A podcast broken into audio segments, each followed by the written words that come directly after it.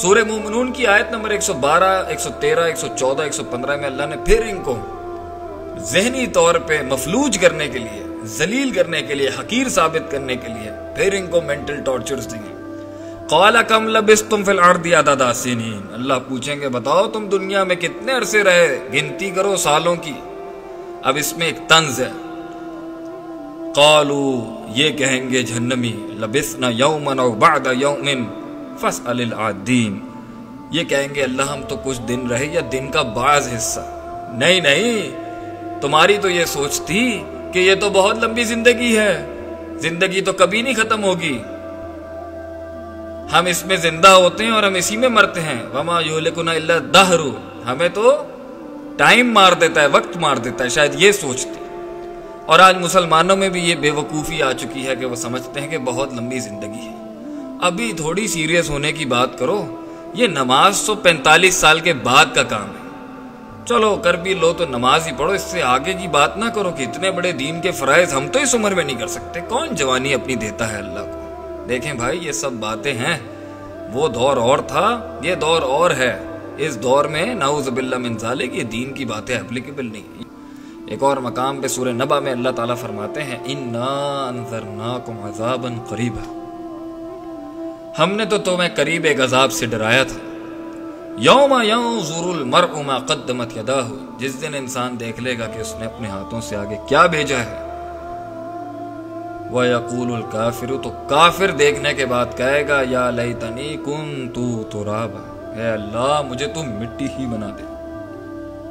کہ جس دن قیامت کے دن اللہ جانوروں میں فیصلہ کرے گا اور کسی نے سینگ بھی توڑا ہوا دوسری بکری کا یا جانور کا ناجائز, اللہ ان میں بھی فیصلہ کرے گا اور مٹی بنا دے گا پھر ان کو, کیونکہ جنت جہنم انسانوں اور جنوں کے لیے.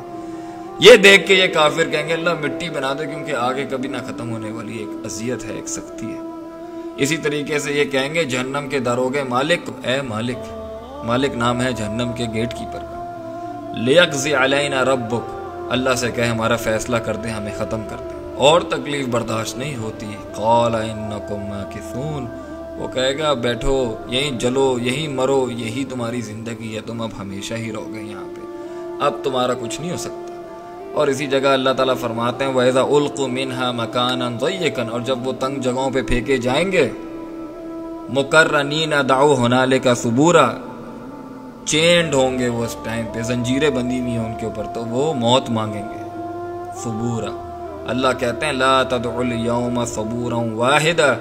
آج ایک موت مت مانگو, وَادْعُوا ثُبُورًا كَثِيرًا, آج بہت موتیں مانگو لیکن تمہیں موت نہیں.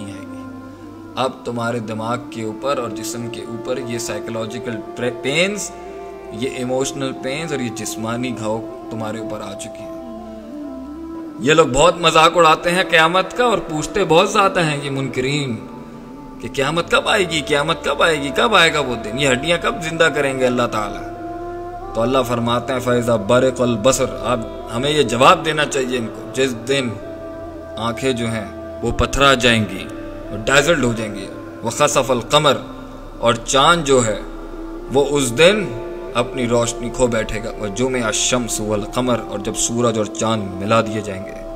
یقول الانسان یومئذ این المفر.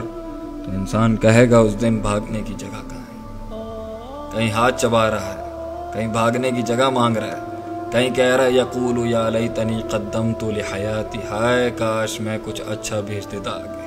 کہیں کہہ رہا ہے میں مٹی ہو جاؤں, کہیں کہہ رہا ہے ہمیں موت دے دے, کہیں کہہ رہا ہے کہ مجھ سے سونا لے لو, سب کچھ لے لو لیکن مجھے بچا لو, کہیں کہتا ہے کاش میں سنتا, کاش میں عقل رکھتا, کہیں کہتا ہے کہ ہمیں یہاں سے باہر نکال دے, کہیں کہتا ہے اللہ واپس دنیا میں بھیج دے. اللہ اکبر.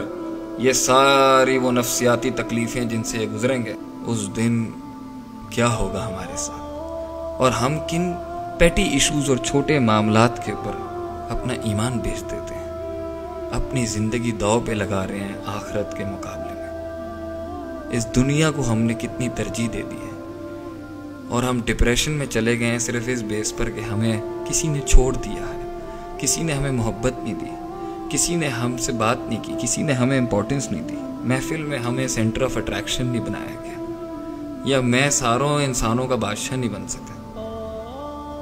یہ کوئی غم نہیں ہے میرے بھائی, دنیا میں تو غم ہیں، وہ بھی اصل غم ہے، امیر طبقہ تو اس سے گزرتا بھی نہیں ہے شاید، اور اگر گزرتا بھی ہے تو اس کے پاس تو وسائل ہیں اس کا علاج کرنے کا، غریب بیچارہ کہاں جائے گا؟ غریب کے پاس تو ایک ایمان ہی ہوتا ہے۔